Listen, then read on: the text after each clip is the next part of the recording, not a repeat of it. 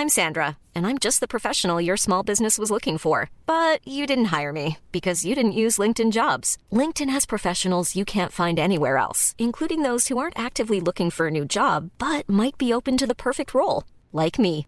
In a given month, over seventy percent of LinkedIn users don't visit other leading job sites. So if you're not looking on LinkedIn, you'll miss out on great candidates, like Sandra. Start hiring professionals like a professional. Post your free job on linkedin.com slash people today. Wow. Nice. Yeah. What you're hearing are the sounds of people everywhere putting on Bombas socks, underwear, and T-shirts made from absurdly soft materials that feel like plush clouds. Yeah, that plush. And the best part? For every item you purchase, Bombas donates another to someone facing homelessness. Bombas. Big comfort for everyone. Go to bombas.com slash ACAST and use code ACAST for twenty percent off your first purchase. That's bombas.com slash ACAST, code ACAST. This is Paige, the co-host of Giggly Squad, and I want to tell you about a company that I've been loving, Olive and June. Olive and June gives you everything that you need for a salon-quality manicure in one box. And if you break it down, it really comes out to two dollars a manicure, which is absolutely insane. It's also so easy to get salon-worthy nails at home with Olive and June. The difference between how your nails used to look when you did them yourself and now with the Manny system is a complete game changer. The best thing about Olive and June, too, is it's a quick dry. It dries in about one minute, lasts for five days, and full coverage in up to one to two coats. Visit oliveandjune.com slash perfectmanny20 for twenty percent off your first system. That's oliveandjune.com slash perfectmanny20 for twenty percent off your first system.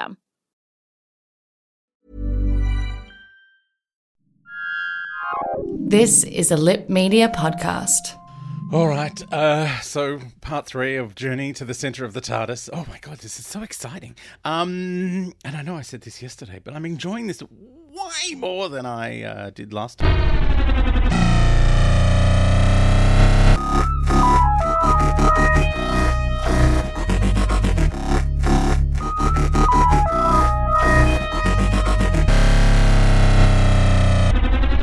The doctor uh, grabs the scanner off the um, the bossy brother because uh, it's uh, detecting uh, human. Um, so he sonics it, and it's like looking for Clara, finding Clara, and then he's got both of them together, and he zaps it into the corner and pulls Clara out of thin air. Oh, my God. It's very, very exciting and dramatic.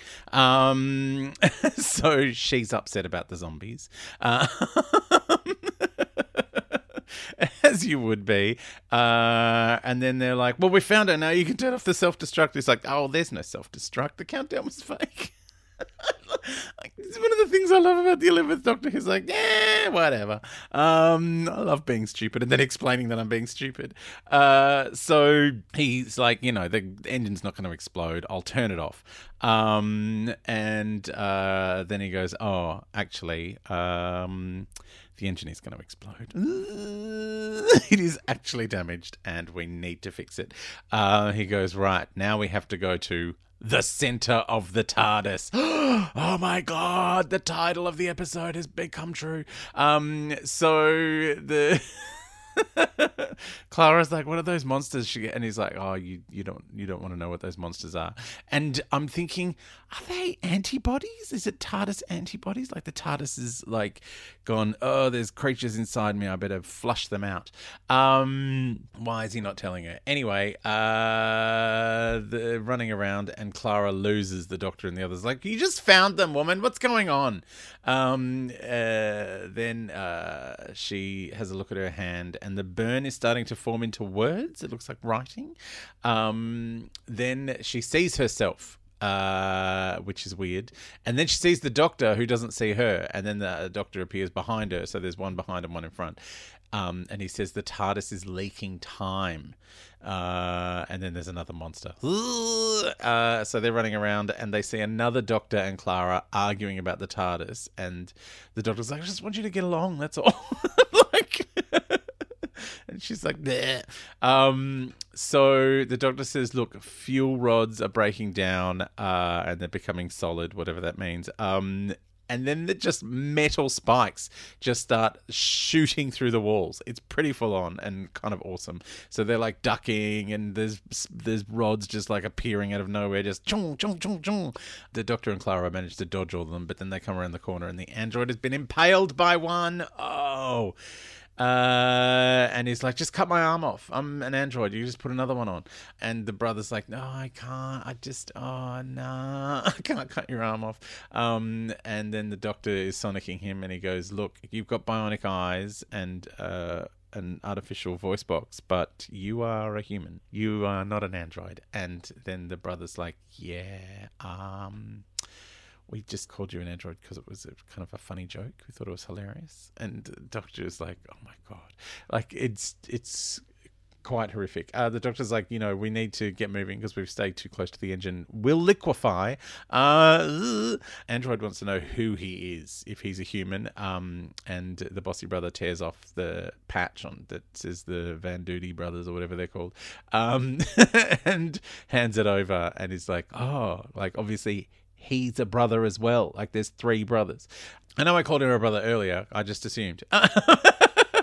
Anyway, uh, he's a brother. Um, so the apparently the dad made him captain. His name's Tricky. He's the only one whose name I can remember. Um, the android, uh, who's not an android. So the dad made the android guy captain. Uh, and then he had a terrible accident and had to get bionic eyes and a replaced voice and lost his memory. And after he lost his memory, the bossy one convinced him he was an android so he could take over. Uh, and he's like, I don't even remember our dad. Um, bossy one is a, a, a bit of an a-hole. Uh, he, but he's really hot. I mean, that is, you know, this is par for the course. Hot guy turns out to be awful, like uh, like James Marsden in just about everything. Oh, except Westworld. Teddy's lovely. Um, I've been watching Dead to Me on Netflix, which I adore. Uh, Christina Applegate and Linda Cardellini are amazing, and in the first season, at least, James Marsden is hot and not okay. Um, hot guys are bad. Stay away from them. I know. It's me. I'm very hot, uh, and I'm a bad person. Stay away. Uh- It's the thing we've been taught by movies and television. The hot ones are awful. Uh, so um, the Doctor says, uh, like, they're about to have a fight, the brothers, and the Doctor's like, no, no, no, look, he, saving you has revealed a tiny scrap of humanity so inside him. So... maybe he's okay. Um, so they go into the engine or wherever they're meant to be going, and the Doctor says, here it is, the Eye of Harmony. Oh, my God, it's the Eye of Harmony! Um, he says it's an exploding star in the act of becoming a black hole. It's Time Lord engineering. What they do is they rip the star from its orbit and suspend it in a permanent state of decay. Oh! Oh, my God, the Eye of Harmony. Again, it's our third Eye of Harmony. It's very exciting. Uh, I think I, I think my theory still holds that this Eye of Harmony is the same one at the centre of Gallifrey. I think they're all the same Eye of Harmony, that this is uh, the TARDIS is linked to the Eye of Harmony by some sort of quantum entanglement dimensional interface thing, so that wherever the, like... the outside of the TARDIS goes to the different places, but the inside of the TARDIS is in its own dimension. Uh, and this part of the dimension is in all TARDISes at the same time. So, uh, yeah, that's, that's yeah, because the Eye of Harmony is not the thing that's in trouble. They're just going through it. Anyway, there's a monster at the other end of the bridge across the the Eye of Harmony chamber. So they turn back, and now there's monsters at either end. And Clara's like, what are they? And the boss is scanning them. And the Doctor's like, don't do that, don't do that. And the scanner says that they're Clara. The monster is Clara. And the Doctor's like, yeah, the future's also leaking out. And he goes, you died again and I couldn't save you. And she's like, what do you mean again? Uh, so the brothers push one of the monsters over the railings. Uh, and then the monsters are still coming. And the not an android anymore guy goes, just let the circuit go and they'll leave us alone. um, he almost falls off the balcony uh, as a monster tumbles behind him. And so the, the brother pulls him back up. And then they both... get burned and turned into monsters. And Clara's like, oh my God, that's me. I become burned. Oh, so uh, the Doctor and Clara get out of the Eye of Harmony chamber and burst through a door and almost fall off a cliff. And then the Doctor's like, who are you? He says to Clara, who are you? Like, I've met you twice before and, you know, you died both times. And he explains the Asylum of the Daleks episode and the Snowman episode.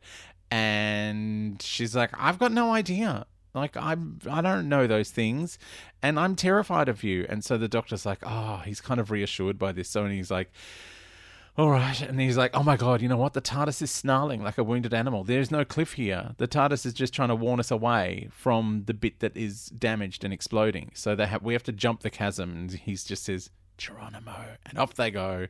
Uh, and they end up in the heart of the TARDIS. Um, and it's a frozen explosion. And he says the TARDIS has wrapped her arms around it and stopped it. And he says there's no way they can save the TARDIS. And he's like, you know, she's always taken care of me. And now it's my turn and I don't know what to do. And that's when he sees the burn on Clara's hand. And it says in reverse, big friendly button. And he's like, ah, I know what to do. I've got to find the moment we crashed. And then Clara's asking about her deaths, and she says, I've seen your name. I know you're not called the Doctor. Uh, and he goes, look, I'm about to rewrite history.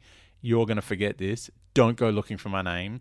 And he sonics the remote, the magnet grab remote thing. Uh, and now we're back in the opening scene, and the Doctor from the end of the episode goes through a hole in the wall to the beginning of the episode and yells out, Doctor! And he throws the remote, which Clara picks up and burns herself.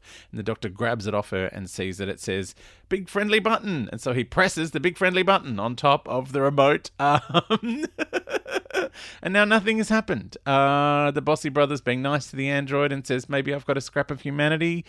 Clara says she's exhausted. Uh, the Doctor said, well, you've had two days crammed into one. She goes, what does that mean? And then the Doctor wants to know if she feels safe. And, you know, he wants to know that she's not afraid of the future and running around with a madman in a box. And she goes, I'm counting on that. Uh, push your button. And so he pushes a button on the console and off they go. Oh, I mean, now not, none of it ever happened, but it was awesome. I hated this episode for a long time, and I've really enjoyed it today. Uh, what did you guys think? Did you like it? Was it fun? How have I now suddenly reassessed this entire episode? Or is it because I've watched it after the Paul McGann movie? I'm seeing it in in stark relief. Um, I would love to hear your thoughts, your theories. Uh, theory at adam richard dot com dot a u or hit me up on the socials. Mom deserves the best, and there's no better place to shop for Mother's Day than Whole Foods Market. They're your destination for unbeatable savings. From premium gifts to show-stopping flowers and irresistible desserts, start by saving thirty-three percent with Prime on all body care and candles. Then get a fifteen-stem bunch of tulips for just nine ninety-nine each with Prime. Round out Mom's menu with festive rosé, irresistible berry chantilly cake, and more special treats. Come celebrate Mother's Day at Whole Foods Market. Even when we're on a budget, we still deserve nice things. Quince is a place to scoop up stunning high-end goods for fifty to eighty percent less than similar brands. They have buttery soft cashmere sweaters starting at fifty dollars, luxurious Italian leather bags, and so much more.